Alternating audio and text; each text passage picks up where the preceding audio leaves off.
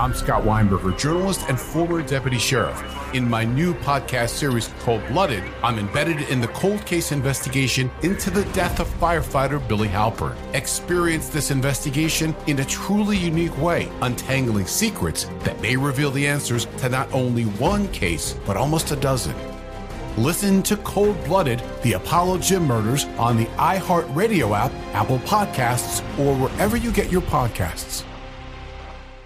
Imagine you're a fly on the wall at a dinner between the mafia, the C I A, and the K G B. That's where my new podcast begins. This is Neil Strauss, host of To Live and Die in L A, and I wanted to quickly tell you about an intense new series about a dangerous spy taught to seduce men for their secrets and sometimes their lives. From Tenderfoot T V, this is To Die For. To Die For is available now. Listen for free on the iHeartRadio app, Apple Podcasts, or wherever you get your podcasts. I'm Diosa. And I'm Mala. We are the creators of Locatora Radio, a radiophonic novela, which is a fancy way of saying a, a podcast. podcast. Welcome to Locatora Radio, Season nine. Love at First Listen. listen. We're older, we're wiser, and we're podcasting through a new decade of our lives. This season, we're falling in love with podcasting all over again. And getting to the heart of our stories. We're going places we've never gone before, and we're bringing you along with us. With new segments, correspondence, and a brand new sound. Season nine is kicking off with an intimate interview with Grammy Award-winning singer-songwriter Natalia Laforcade. What's giving you hope right now? Well, when I see what music does to people, it gives me a lot of hope. If you liked Locatora before, you're going to love Season nine. Subscribe to our show and you'll see why Locatora is your prima's favorite podcast. Listen to Locatora Radio as part of the My Cultura Podcast Network, available on the iHeartRadio app, Apple Podcasts, or wherever you get your podcasts. From U F Os to psychic powers and government conspiracies, history is riddled with unexplained events. You can turn back now or learn the stuff they don't want you to know. A production of iHeartRadio.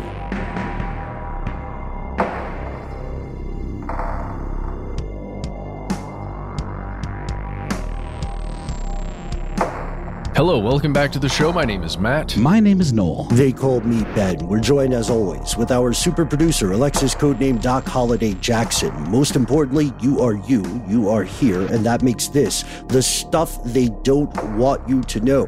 This is, uh, I believe, one of the very last listener mail segments of twenty twenty-three. We hope Ooh. you join us uh, soon, whether that's twenty twenty-four or twenty twenty-five. Human calendars are kind of made up. Uh, we're we're so glad, as always, so grateful uh, that you are here to spend some time with us. Time is the only real currency in the world. Tonight, we're going to hear from Hoboken Johnny with a story that has at least fascinated me, at least for several years. Not uh, to be confused with Hobo Johnson, just for the record. Just for the record, uh, we're also going to hear from uh, some anonymous callers. Uh, we're going to hear from Kimo, and we're going to talk about burn pits. We're going to talk about, oh gosh, I don't even want to spoil all this stuff. Uh, maybe we start this way uh, with a question from Whatnot. Why would you say no to a free tablet? Well, I sure wouldn't, um, and I didn't, in fact, when I got a new uh, phone account, I think through T-Mobile, and, you know, they always like to rope you into contracts, so they're like, hey, do you want the free Apple Watch? Free, quote-unquote, the one you'll be paying installments on for, for you know, the duration of the contract, or the iPad, and I, I went with the iPad because, frankly, a tablet is a much more multifunctional device than an Apple Watch. Um, so here we go. Whatnot writes in saying, you can call me Whatnot. Uh, I have recently discovered your podcast in the last year and religiously listened to it uh, during my overnight stocking shift. Thank you, Whatnot. I appreciate your guys' work and insight into topics. This is my first time emailing you, and it's because I keep seeing ads on my Facebook for a company called Whoop Connect. Like, whoop, there it is. That's that's very funny. Um, it advertises a free tablet and internet connection for just an eleven dollars copay for those who are on government programs such as E B T, W I C, Medicaid, and Pell Grants. Um, my first thoughts slash questions about this is, why are they targeting free tablets to those who are on government programs? It could be from the goodness of their heart. Yeah, right. Uh, and uh, wanting to get more people access to these technologies we are using every day. Another thought goes back to surveillance. Is there something they don't want us to know uh, about why they're giving out free tablets to those of lower socioeconomic status? Do they just want to track these individuals or get internet access to those who don't have any? So everybody can continue being tracked through our devices. I don't know. Something feels off about this to me, and I was curious on your guys' thoughts. Here's a link to the website for Whoop Connect. It's literally w w w dot whoop connect dot com. Who came up with that and why? Um, I did see a similar program, but with phones instead of tablets. Now, that's a thing, the Obama phone, and that is absolutely very valuable to a lot of people that couldn't afford to have phones. This is me uh, interjecting. But, by the way, those Obama phones were like the dumbest of dumb phones you possibly could get. Literally a flip phone. So it's not getting any benefit from your from your data or like internet browsing habits. Um, I have thought about emailing before in the past since hearing the divine intervention episode. Going into the show, I had a way different idea of spiritual intervention than how you guys discussed it. I have my own story that differs from those discussed in your listener mail episodes. I will gladly tell you. Just email me back, and we certainly will. Thank you for taking the time to read this. Feel free to use whatever you'd like in this email for your creative purposes. You can also email me back with questions or comments, as I'd appreciate it. Um, yeah, I made my interjection about the, the Obama phones, and this is not a political stance here, but I have a dear, dear friend who is, you know, on a fixed income and would not have otherwise been able to afford to have a cell phone were it not for this Obama phone. But it is literally like sub Razor, Motorola Razor technology. It's like uh, one of those old school Nokia brick type phones. So I'm wondering if this is just sort of a benevolent evolution of that program, or if Whatnot is onto something here. What do you guys think? Well, I'm I'm right now. I'm on the Whoop Connect. Uh, I'm on their website looking at the uh, looking at the program we're describing. The Affordable Connectivity Program, I believe, is related to this, right? You get uh, you get the new tablet. Uh, when we see offers like this, unfortunately, we have to be a little bit Reaganite about it. We have to trust but verify, right? So I'm looking at the legal disclaimer under terms of use and what we would be what we'd be looking for when reading these things. You don't have to be a lawyer to do this, is look at uh, data use, look for things like third parties. You know, that's who they would be giving this data to. I mean, the opportunity for shenanigans is there. It is real. It is plausible. The question, and I think what what you're saying, Whatnot, and I love your name, by the way, uh, the question becomes a matter of um, whether this opportunity would be leveraged, and if so, in what way? Well, I did just do a cursory Google of Whoop Connect, and one of the first uh, Google instant results was, is Whoop Connect legit? And then I immediately found a thread on Reddit. Whoop is one big scam. Mm-hmm. Um, purchased a Whoop four point oh on March fifteenth, twenty twenty-three. Realized it wasn't for me and put in a refund request not long after. They have never gotten back to me with a return label. I have put in several more with no response. I am currently on hold trying to get in contact with a rep, but no one has picked up after an hour plus. I tried canceling my membership, but they want to charge me three hundred fifty dollars for my remaining commitment. This is beyond frustrating. I have showed support uh, that I am still under thirty days. This company feels like an absolute scam. Am I alone here? Are there any tips or suggestions to help me get this resolved? Um, and if you've heard of the website Trustpilot, which like, you know, mm-hmm. people are able to leave reviews for things like this. They have a half star rating on Trustpilot. I like that you mentioned Trustpilot there, and I, I saw that thread and some similar Reddit threads. That one one thing, I know this sounds like old school, like we're on the Dave Clark show or the um, oh, who's that other money guy famous in Atlanta? Uh, oh gosh, Savage. Uh, yeah, that's one. There's another Clark, something Clark. Right, right, right. Sure. Clark, uh, what's his face? Yeah, Clark Howard.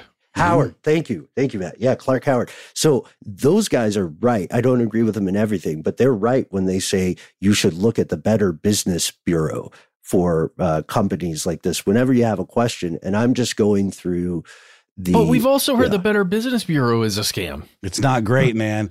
I was roped into something very shady recently. Um, there was an ad that came up on Instagram for a cleaning service that connects you with house cleaners called Dazzling Cleaning. And it's like, oh, first cleaning is like nine dollars. And y'all, if something seems too good to be true, nine times out of ten, it is absolutely too good to be true. Um, I, I I had a great experience with my very cheap cleaning, and then had people not show up and still get charged. So I went to try to cancel it, and they said, oh, well, if you cancel now, you'll be charged for the full price of the first nine dollars cleaning. Plus, there's this membership fee that we didn't tell you about. So basically, at this point, you're stuck, you know, just doing the year. And I went to Better Business Bureau, and I'm talking thousands of negative reviews of people talking about, and this is a very similar right, thing. That, What's happening? That's why with I'm Whoop. bringing up Better Business Bureau, because yep. you don't. I'm not saying I don't want to be misconstrued. I'm not saying they're a perfect entity. I'm saying it's a valuable resource. Oh, no, I would say for me it was, but Matt had his own right? perspective about it being its own potential problematic entity. I was just pointing out that we've had people write into us about how Definitely. there's weird stuff going on with B B B too.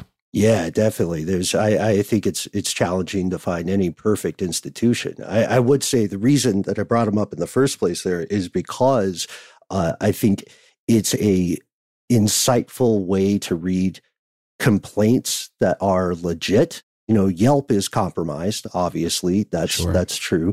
Uh, but I'm just looking at, you know, similar to how you were talking with Trustpilot or talking about with Trustpilot. I'm looking at complaints, the complaint page from B B B about Whoop, and uh, it's not B B B accredited. That might be part of the grift, right? You might have to pay the B B B, uh, and I'm get that sticker, yeah, right. And I'm seeing a lot of similar complaints here, so it does feel like it, it does kind of correct me on this, Noel. It does kind of seem like the the typical complaints regarding maybe contract traps, um, some shoddy service or customer service. Maybe another way to look at this is to ask ourselves, could a company that, according to its detractors, already has some serious logistical problems, could they be capable of selling data or information, or would they be morally constrained in some way? I don't know. It's tough to tell. We're going to have to read the terms and conditions. Well, I think it's less the the surveillance aspect and more just capitalizing on people that maybe, you know, can't afford this thing and they want to have it. And then these people are like, oh, well, you can have it too if you just pay this copay. But then there's all these hidden things. Uh, one response on the Reddit thread is one hundred percent a big scam. Tried to cancel my free trial and they are forcing me to pay for a full year of subscription in order to cancel. Stay away from them. I also tried to get in touch with them on Twitter and they blocked me, so I couldn't expose them to the public. If they had nothing to hide, they wouldn't block me. This to me reminds me of those like rent to own type places that are capitalizing on folks that want to keep up with the Joneses, but maybe can't necessarily afford it to pay out in cash. I think this is entirely opportunistic and not necessarily about surveillance at all, just about ripping people off who just want to be part of what everyone else is a part of. Yeah, uh, Whatnot, please. If you have missed our rent-to-own episode, please do check it out. The math is astonishing, and it is not uncommon for vulnerable members of a population to be targeted by businesses. Again, we're seeing complaints, but um, as far as as far as a conspiracy, uh, we would just need to we would need to dig a little bit more, I think. Agreed. I'm looking at the terms and conditions about de-enrollment. Oh, yeah. Right, like how that functions. It says upon receiving a request, them receiving a request, uh, you will be de-enrolled within two business days. And upon de-enrollment from the A C P program, you will no longer receive free minutes, text messages, or data each month, and will be required to re-qualify for service if you choose to re-enroll. There's a whole thing in here, guys, about becoming a distributor. Did you see that? That sounds yeah. like pyramid scam type stuff, you know? That's wild. There's oh also an inherent agreement to arbitration, which yeah. is there. There's an yeah. implied connection to the government, but I don't think it's that's real at all. They're just saying you can qualify for our thing if you are, you know, a member of these government services, but there's no connection to the to the government like the Obama phone. It could be um, it could be a matter of tax write-offs. Right. It could be a matter of favorable deals wholesale on um, buying outdated technology, right? Which helps the they manufacturers. They got it at a deal. You're right. Yeah. Yep. Yep. And the, the arbitration agreement, I, I just want to close the loop on that one, because arbitration agreements are incredibly dangerous to you as a consumer. It removes legal rights that you would otherwise have. So always read those carefully. They're not yeah. necessarily sinister. It is just a part of doing business. But um, a lot of times companies will try to sort of slide those under the radar and hope that you are not the person who reads through the entirety of those things. Well, almost every major company that we sign agreements with to use their services now have that arbitration clause, which means like, pretty much no matter what happens, if it has to do with either an electronic device or a service you use, you're not going to be able to take legal action because you already signed the thing just by I using see. That's it. What arbitration agreement means. That like literally you're you're signing away your right to to sue. Yeah, you is what Ben was just saying. You'd have yep. to go hang Got out it. with their lawyers, and their lawyers would just be like, "Hey, they're better than your lawyers." No question about it. Yeah. Uh, weird. Last thing I just want to say though, like this is very easy to get roped into this stuff with the cleaning thing. With me, I tried canceling or getting a new debit card because I really felt like this thing was a scam because of all the really horrible reviews. But I realized that I was genuinely trapped. And to your point, Matt, about the Better Business Bureau, this Dazzling Cleaning thing, thousands of bad reviews, and yet they're still doing business. So the question becomes, what is the value of a thing like the Better Business Bureau if you can have all of these negative reports and no action is taken? So I finally found a cleaner that I really liked, and I'm just going to keep it for a year. And then once that year is up, I'm going to cancel it and just pay her directly. Because also talking to the cleaner, she's trapped in it too. Oh, in, in a very similar way uh, as me, where she signed something to be able to get these recommendations or to get, you know, connected with clients. But now she she's stuck for however long in the same way. So she was very did not have good things to say about the service. So all this to say that no one who, quote unquote, fell for this is stupid. You know, it, it's a very easy thing to, to fall into. So check out the privacy policy on Whoop Connect. I found it, uh, it's, of course, toward the bottom of some of this stuff about how they share or allow access to personal information that includes sharing with their parent, subsidiary, affiliate companies for business, operational, and legal purposes. So they can do what they want by using it. You are, in, unless you go to them and say, hey, I specifically want you to pull this part out of my agreement, which very few people will do, then uh, you are signing away your right to a class action lawsuit. You're signing right. away your right to even ask for your money back, honestly. Mm-hmm. Well, thank you, Whatnot, for that. Uh, it does seem that this is definitely uh, some shade of a scam. So proceed with caution, folks uh, enticed by Whoop Connect. If the name itself alone didn't give away that maybe something was amiss. Um, we're going to take a quick break, hear a word from our sponsor, and come back with more messages from you.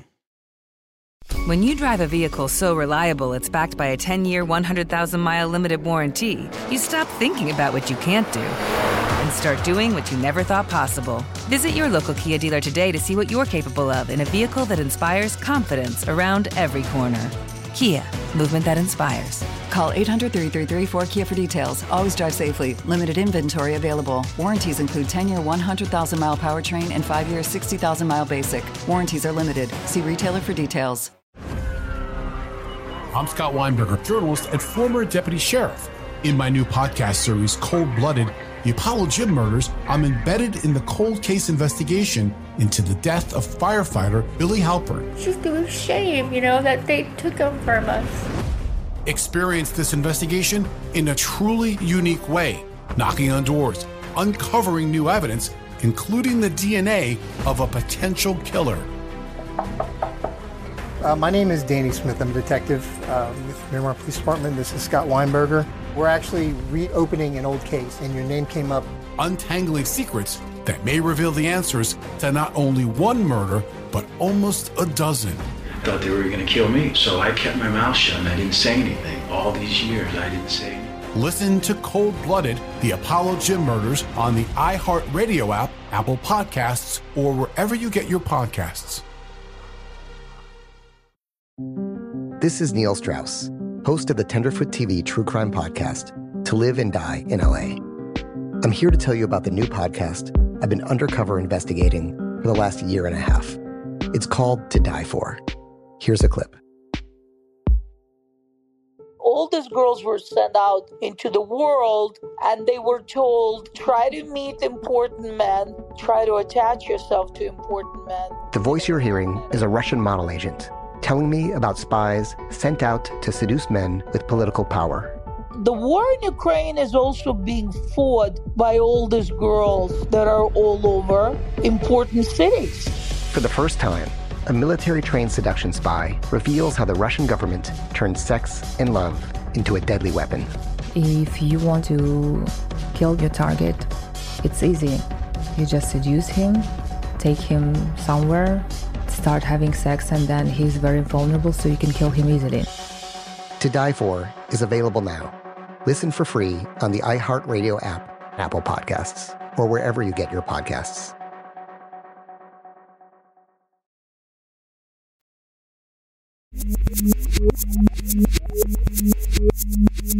And we've returned. We are going to the phone lines, and we're going to hear a message from Kimo, who listened to our, I think it was our Strange News, Ben. I can't remember if Strange News or Listener Mail, where we talked about the burn pits. Uh, yeah, that would be Listener Mail. Okay, yes. So we have somebody who had some personal experience with some burn pits who just wanted to give us a little more uh, insight into what that was like.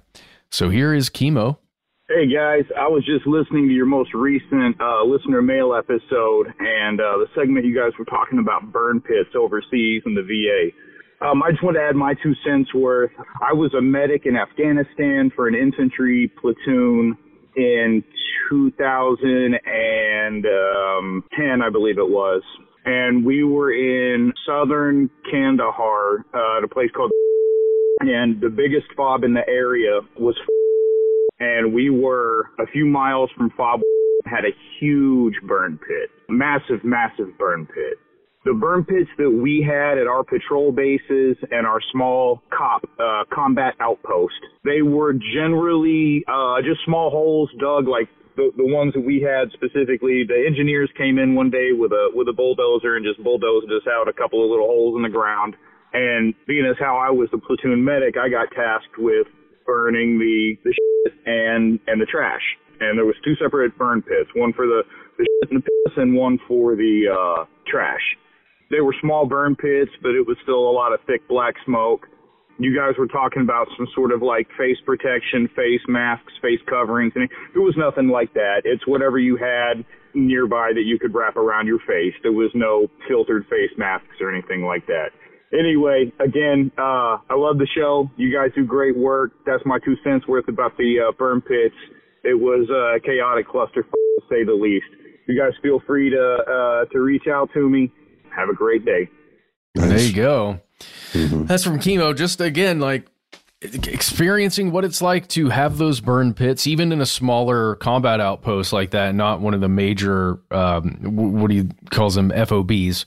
Uh, the operating base. Exactly. The larger bases where the larger burn pits were, right? Mm-hmm. He describes the burn pit at one specific F O B near where his combat outpost was that was massive, right? Uh, but... Just him being an individual, basically having to go out there and burn the trash and human waste, uh, creating all that black smoke. Probably not great for the health, especially when you don't have any official protection for breathing that stuff. Mm-hmm. And no, uh, I guess the way to say it is an at times hostile infrastructure uh, amid the institutions that are supposed to support you after military service. And Uh, Kimo, I want to thank you for uh, for giving us the on the ground description here, and to let you know that you this is um, something that we have we have heard stories like this uh, too often for it to be a one off kind of situation. Mm-hmm. In terms of,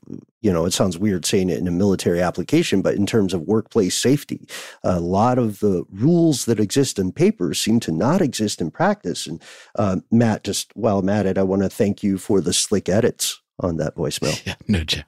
Yeah, Kimo asked us to edit out some specifics about the location. Uh, he was comfortable saying Southern Kandahar in Afghanistan in the year, but not like maybe the the actual name of the base. Absolutely. If that makes sense. Yeah.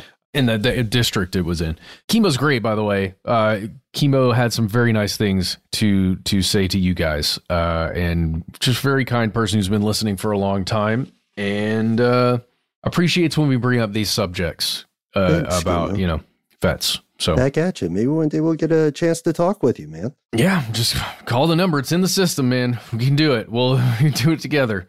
Um, and I did, I will, we'll circle back to Kimo in just a moment after, after we hear our next message. Cause I asked Kimo about the next message you're about to hear from an anonymous person who did not pick up when I called back. Here we go.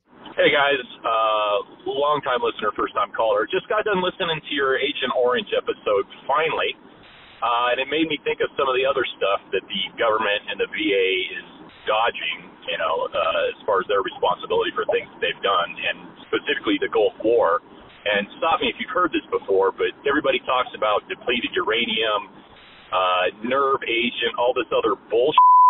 But the cause of all of that was a thing called P B pills that they gave us, which was ironically to help us in the event of a nerve agent attack. Uh, and it's, they, they cast these huge wide nets doing these surveys, but that's all just bullshit. I watch because you have to look at the very small group of people and figure out why some guys came out okay and some guys came out really messed up. And I can tell you from my unit, the guys that were really messed up, and I mean cancers, uh, uh, multiple sclerosis, those are the guys who took those P B pills religiously. And uh, yeah. And I took it a little bit, and I had some weird little nagging problems, but the guys who didn't take it at all had no problems at all. So uh, I'm not a scientist, but uh, I would think there would be something to that. Uh, ironically, also, when they do these studies, which I've taken part in, uh, they go through these huge laundry lists of drugs. Did you take this? Did you take that? Not once do they ever ask you if they took P B pills. And I thought that was ironic. And I asked at the end of the study, it's like, well, what about these pills that they gave us? And they'll all look at you and go, I don't even know what that is. Never heard of it. So, uh, interestingly enough, they also don't ever talk about the fact they gave us speed and sleeping pills like Halcyon, which also caused some problems. But those are never mentioned on those surveys either. But anyway, if you've heard all this before, I'm sorry for wasting your time. But uh, yeah, I think you guys should look into it because I've said it to all kinds of people, and they just sort of look at you, and you know nobody really seems to care, which I think is kind of interesting. But anyway, hey, uh, love the show. You guys uh, take care and uh, fight the good fight, man. There we go, uh, anonymous person. Thank you so much for that information. You brought up a subject that I knew nothing about. I know nothing about this, you guys, until I started uh, like looking into it after hearing that message. Well, I was going to mention on the burn pit caller that it reminded me of like Agent Orange and stuff like that. Like to your point, Ben, about how a lot of times folks in these positions aren't looked after after the fact, and the rules seem to be very murky. Yeah. Let's jump into what this is. Uh, these P B pills that our caller is referring to were largely given to, I guess, soldiers, Marines, uh, Army uh, personnel during the Gulf War. Uh, what's known as the Gulf War. The I guess it's the first official time the United States entered Iraq on a military on military missions like this. And these P B pills are, I'm going to try and get this right, pyridostigmine bromide pills. The these are pills that were used, or like, I guess the usage at the time officially was as an anti-nerve agent pill. So kind of to pre-treat all of the soldiers in case at some point while they're on the ground, they would get exposed to some kind of nerve agent, which was a big, it was thought to be a major threat during the Gulf War.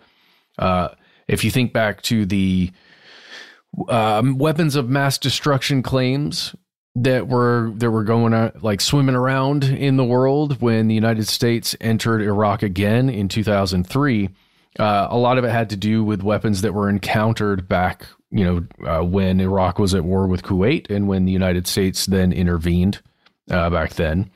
Uh, nerve agents were a very big thing, also used by Western powers. Nerve agents, chemical warfare, fun times. But don't we say that we don't do that? Isn't that like the, the public stance? We don't say we don't. We oh, say fair. we don't in specific circumstances. Got it. Yeah.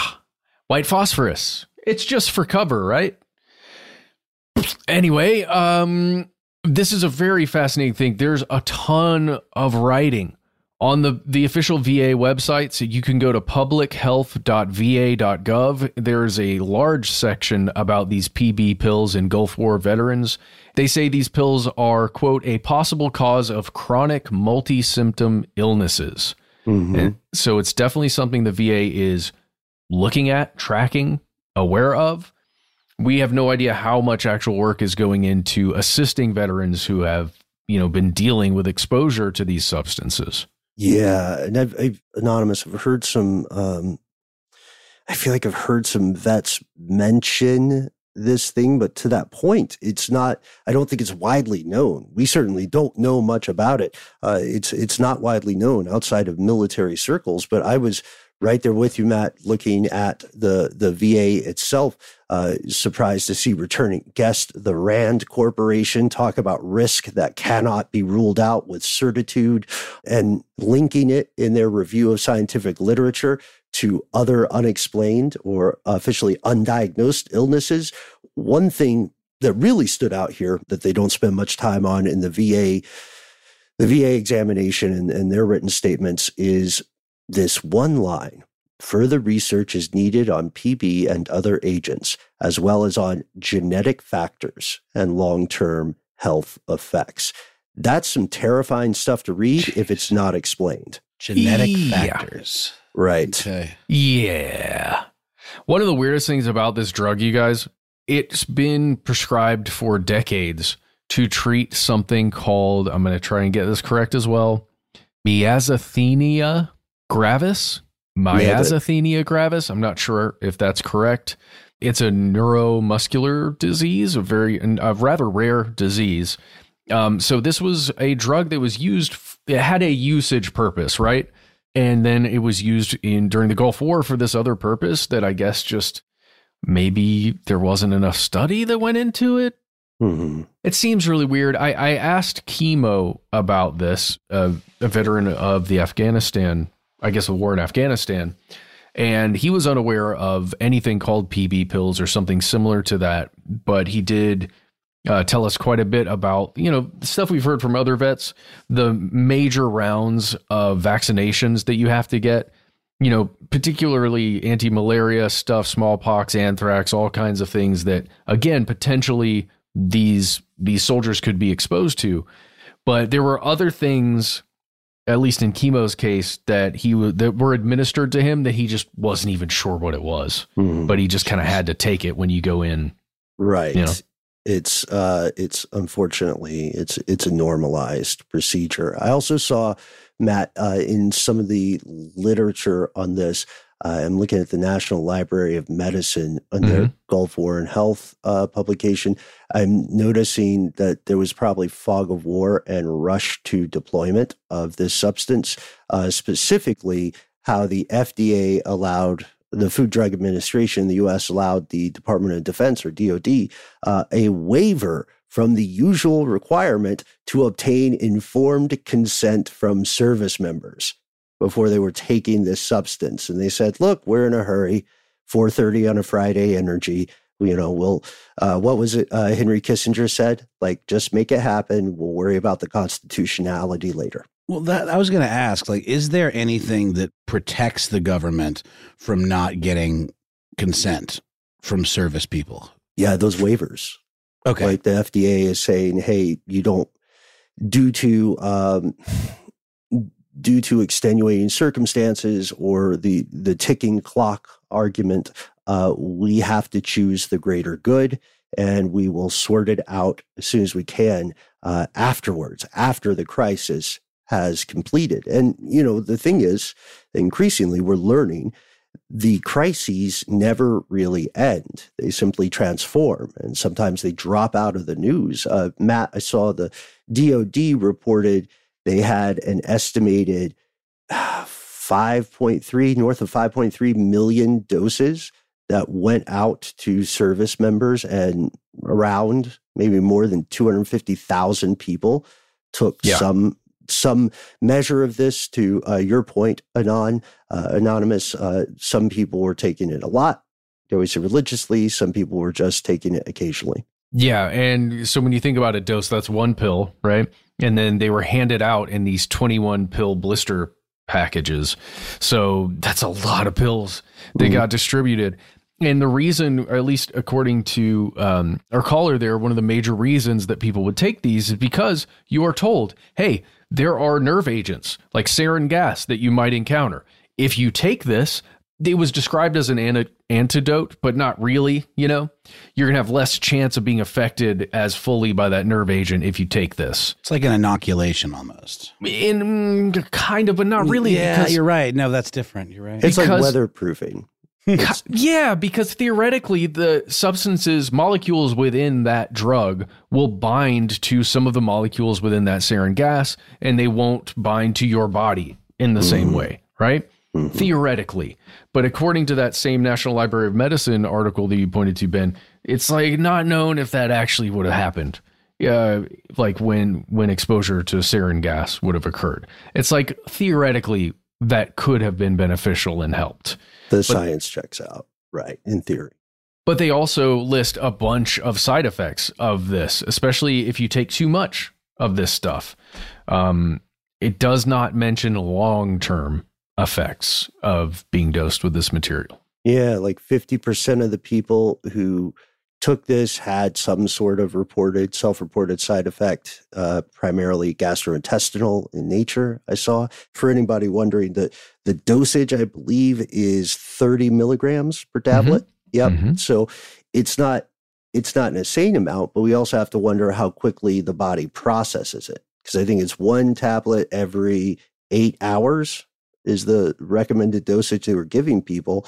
Um, so you have to wonder whether that is cumulative in effect. Uh, to your point, Anonymous, uh, the it does seem like there were stronger side effects and, and damaging effects for people who continue taking the dose. So whatever was happening was not evacuating the body fully without leaving something behind or some kind of effect. Very dangerous stuff. Absolutely. Read up more on this if you're interested. Please let us know if you took P B pills, if you got any information about it. If you want to share a story, do call us or write to us. Our number is one eight three three S T D W Y T K. Our email is conspiracy at i heart radio dot com. We'll be right back with more messages from you. Hey, Drew Scott here, and I'm Jonathan Scott, reminding you that life's better with a home policy from American Family Insurance. They can help you get just the right protection at just the right price and help you save when you bundle home and auto. Kind of like Goldilocks and the Three Bears. It'll be just right for you. We love a custom build. American Family Insurance. Insure carefully, dream fearlessly. Get a quote and find an agent at am fam dot com. Products not available in every state. Visit am fam dot com to learn how discounts may apply to you. American Family Mutual Insurance Company, S I and its operating company, six thousand American Parkway, Madison, Wisconsin. I'm Scott Weinberger, journalist and former deputy sheriff. In my new podcast series, Cold Blooded, The Apollo Gym Murders, I'm embedded in the cold case investigation into the death of firefighter Billy Halper. It's just a shame, you know, that they took him from us. Experience this investigation in a truly unique way, knocking on doors, uncovering new evidence, including the D N A of a potential killer. Uh, my name is Danny Smith. I'm a detective uh, with the Miramar Police Department. This is Scott Weinberger. We're actually reopening an old case, and your name came up. Untangling secrets that may reveal the answers to not only one murder, but almost a dozen. I thought they were going to kill me, so I kept my mouth shut and I didn't say anything. All these years, I didn't say anything. Listen to Cold Blooded, The Apollo Gym Murders on the iHeartRadio app, Apple Podcasts, or wherever you get your podcasts. This is Neil Strauss, host of the Tenderfoot T V true crime podcast, To Live and Die in L A. I'm here to tell you about the new podcast I've been undercover investigating for the last year and a half. It's called To Die For. Here's a clip. All these girls were sent out into the world and they were told, try to meet important men, try to attach yourself to important men. The voice you're hearing is a Russian model agent telling me about spies sent out to seduce men with political power. The war in Ukraine is also being fought by all these girls that are all over important cities. For the first time, a military-trained seduction spy reveals how the Russian government turns sex and love into a deadly weapon. If you want to kill your target, it's easy. You just seduce him, take him somewhere, start having sex, and then he's very vulnerable, so you can kill him easily. To Die For is available now. Listen for free on the iHeartRadio app, Apple Podcasts, or wherever you get your podcasts.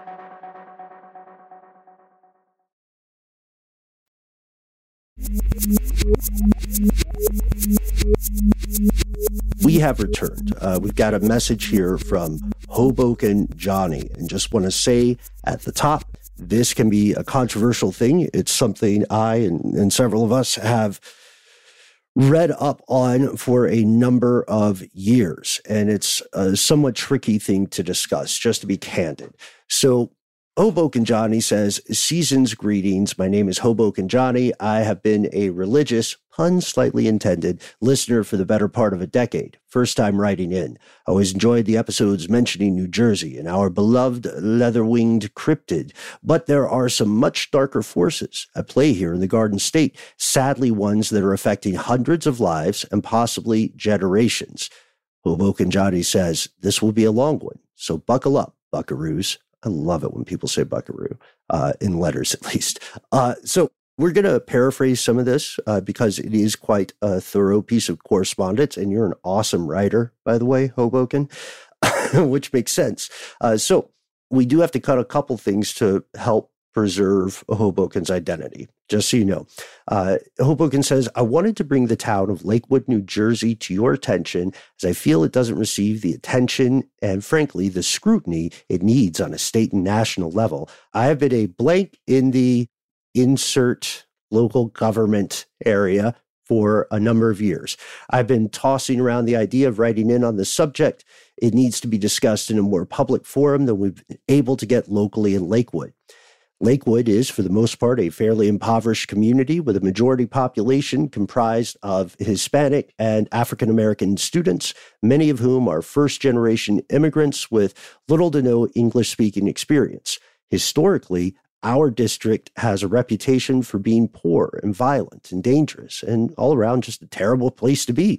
We've suffered the issues a lot of impoverished districts face, lack of funding, lack of support, et cetera" Uh, and editorializing here, unfortunately, that's a, that's a really common tale often in the United States, this lack of funding and support. What makes Lakewood a bit different," says Hoboken, "is that these conditions are seemingly being purposely imposed upon us."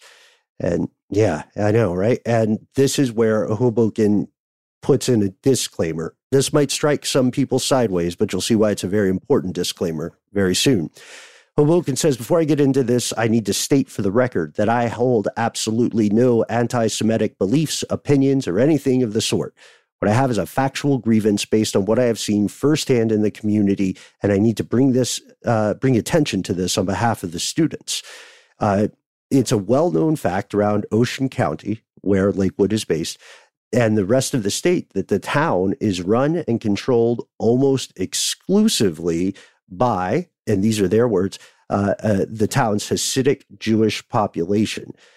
The school district has a non-Hasidic superintendent, but it's a very poorly kept secret that the superintendent uh, functions under direct orders of the school's district attorney," who is in this community that our uh, writer is talking about. So apparently the big problem is corruption. Uh, this guy, the district attorney, Michael Inzelbuch, has pocketed over five million dollars off the books over the course of six years. That's like a little, like, you know, we could just cocktail math and say it's a pretty significant income every year. And then Hoboken points us to various articles that talk about corruption and oppression in this district and says, "While all of this is terrible, of course, it goes much deeper than just misallocated funds. Here's where it gets crazy. The Hasidic community," says Hoboken, "is essentially operating outside of the jurisdiction of local and state authorities. This community has its own E M S service. Yeah, well, that's like saying V I N number, but you know what I mean, emergency services. And uh, their own law enforcement bodies, a religious police force. Sounds, you know, which doesn't sound like something you would have in a, a secular country like the United States. And says, uh, further, many properties are registered as religious sites, which means they don't pay taxes in a lot of in a lot of situations, right?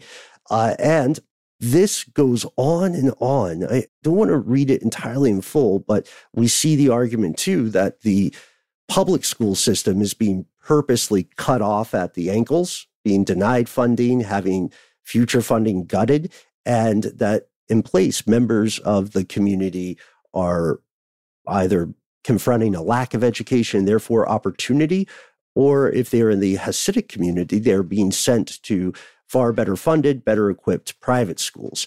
And this is like, this is the lay of the land with this. Do you guys remember hearing other stories about similar accusations in, I'm thinking New Jersey, I'm thinking New York in particular? No, but I mean, I, I do understand how a lot of these schools, um, have a tendency to operate outside of the, you know, traditional school system. And they probably have things in terms of like religious freedom um, that allow them to do that. Well, you guys tell me if I'm just thinking incorrectly here. It reminds me a little bit of the Clearwater, Florida Scientology situation that was going on. But that was more about property being purchased than public school zoning and, you know, funding for schools in the area. I think that's a comp. Yeah, maybe, but I don't know. I guess it was a it was a religious community that was using the local power structures, the local government to kind of get what they wanted. You can also see aspects of this in uh, offshoots of the Latter-day Saints Church, sure. Right? That and, makes sense. And, and carefully saying offshoots here. The, mm-hmm. the, mm-hmm. the groups or communities that are not considered uh, official parts of uh, L D S overall. And obviously this stuff becomes red meat for anti-Semitic people in, yeah. in these crowds, you know, and that stuff can be weaponized, dangerously so. But it, it got me digging too, because I wanted to find these other cases we had read about. I'm thinking of like the article from February of this year in the New York Times by Jay Root, which talks about how uh, another community, in this case, uh, another Hasidic community, has uh, leveraged, you know, local politics and municipal procedure to funnel public money into private schools. And these are schools that, you know, the, the um, kids who are not in that community are not allowed to attend. But the taxes are are going to that. It sounds maybe somewhat like a dry, boring community meeting point. If you've ever been to a community meeting in your neighborhood, sure, uh, you know that they're either boring or unhinged. Yeah. I love oh, going man. to them. In the new season of Fargo, the first, uh, uh, well, sort of one of the inciting events is like a community type meeting where things go absolutely off the rails and somebody tases a cop. I just want to point back. There's an article that's mentioned early in this message, Ben, something about, I, I forget the name of the publication, Asbury Park Press, I think, where they're just, dis- it's discussing the five million dollars that mm-hmm. the one attorney has made, right? Mm-hmm. Uh, I just wanted to see if I could find that article, right? That particular article exists and you can click on it, but you can't read it unless you subscribe to that press. So I found, uh, I guess, a retelling of it, let's say, in something called the New Jersey Education Report, N J E D report dot com. And in here, it's specifically speaking about this one attorney for Lakewood Public Schools that I think has made eight hundred thousand dollars per year as an attorney for a public school system, which feels a little crazy. A no, that is not a thing. Uh, let's just cite Laura Waters is the journalist's name who's writing this in early October twenty twenty-three. And it is very interesting to see, like, this guy is, according to this, the author of this article, the highest paid uh, government employee in New Jersey. Mm-hmm. Which is weird because, as our friends at Daily Zeitgeist know uh, and have talked about before, uh, typically the highest paid public uh, employee is going to be a sports coach. Uh, ah, oh, a public public employee? Yeah, think about like public uh, universities and stuff, like in a state. Oh, I could see that. But it's definitely not the governor, right? Because even the governor is... Governors is, do side gigs. Oh, yeah, yeah. The governor is quoted in this story, Governor Phil Murphy, saying, "I don't have insight into the particulars of it, but the number is eye-popping." Mm-hmm. Yeah, that's and good. I, I want to go back to that New York Times article just to show that there is a a larger, like it's not just restricted to community tensions mm-hmm. in Lakewood and Ocean County. This article I just mentioned is talking about the Kiryas Joel Village Union Free School District, and it's they call them villages up in the Northeast. It's north of New York City. It has what the journalists are calling one of the most unusual public school districts in the world. The question for people who are outside of these communities is, there's xenophobia to it, honestly, some of it, uh, but they're asking things like, why are we having the choice removed for our kids? Why are opportunities being removed for our kids? Um, why are we having a hard time like buying property? Uh, why do we feel... And as these folks in these communities, why do we feel that we are being pushed out of our own place where we live? If we're talking just in discrete moments, discrete cases, then what we see is a confrontation between the role of the state and the role of spiritual or religious beliefs, right? Sure. The, the U S has never fully solved that question in practice, right? The division of church and state is all well and good on paper, but it's very difficult um, to see it shake out successfully in practice. But Catholic schools, for example, don't necessarily get the same lack of oversight that these schools do. Am I correct? I, I would have to look into it more to to speak on on that point, but I do think it's a great question. And I do also wonder... There's not really a one hundred percent way to prevent corruption, right? Like Singapore figured out how to become less corrupt by kind of incorporating and owning corruption, right? Yeah. Like now it's part they, of the system. Yeah. yeah, they made it a business. But in this case, at the local level where politics are so often ignored and so often have tremendous impact, I, I wonder if there is, is there a way that is fair to people to prevent someone from coming in and, you know, stacking the school board and saying, hey, we're cutting all of the funding, right? Uh, and if you have a problem with it, then you'll have to vote, but we know you don't have the votes. I, I don't know, man. It's it's a pickle. And so the Asbury Park Press, uh, that story we mentioned has been quoted in places like forward dot com. Uh, you can find the what they're calling the Lakewood welfare fraud scheme.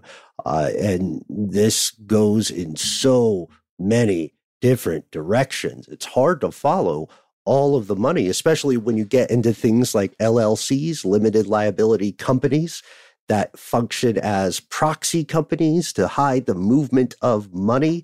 Uh, and then you look at how people were apparently enlisting their relatives to be the face of different shell companies. Again, this has happened in uh, this has happened in Utah, right? This happened in splinter groups that claim to be the correct authorities of the L D S Church. The L D S Church obviously does not agree.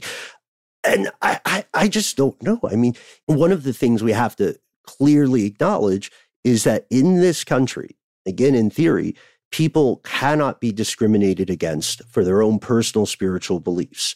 That is a non-starter. You should not, as a state, attempt to force people to do things that contradict their spiritual beliefs if they're not hurting anyone. You know what I mean? We see this again with the um, the debates raging in Europe regarding uh, uh, hijab, regarding headscarves, you know, like... Can you tell people what they can and cannot wear? Well, but as we know, with any time, anytime there are these sorts of dispensations that go along with very legitimate beliefs, there will be people that will be ready to try to take advantage of them as a loophole. Just saying. Yeah. Can you get paid seven to eight times more than the average person in your position? And that's everybody's fine with that, even if your school district is, you know, impoverished, just like trying to get money to pay for its programs. You shouldn't be able to. I think we'd all agree. Mm-hmm. And with that, folks, you know, we would like to hear your thoughts on this, on all of these things.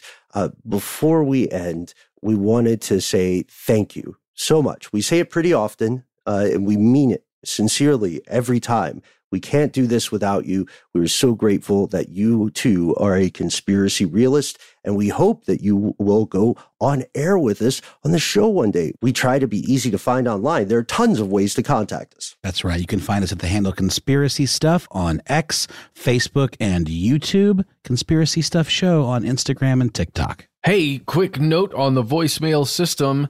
Try not to call when you're at work in a really loud environment, or maybe even driving with the windows down or something. It really impedes our ability to use your audio. If you want to share something with the whole class, it's fine. If you just want to talk to us, often we can make out what's being said, but do try to be in a good audio environment when calling that number, if possible. The number is one eight three three S T D W Y T K. If you do call in, give yourself a cool nickname and let us know if we can use your voice and message on the air. If you don't want to do that, why not shoot us an email? We read every email we get. You're not writing into a void, so don't be surprised when the void responds back. All you have to do is drop us a line at our good old-fashioned email address, where we are conspiracy at i heart radio dot com.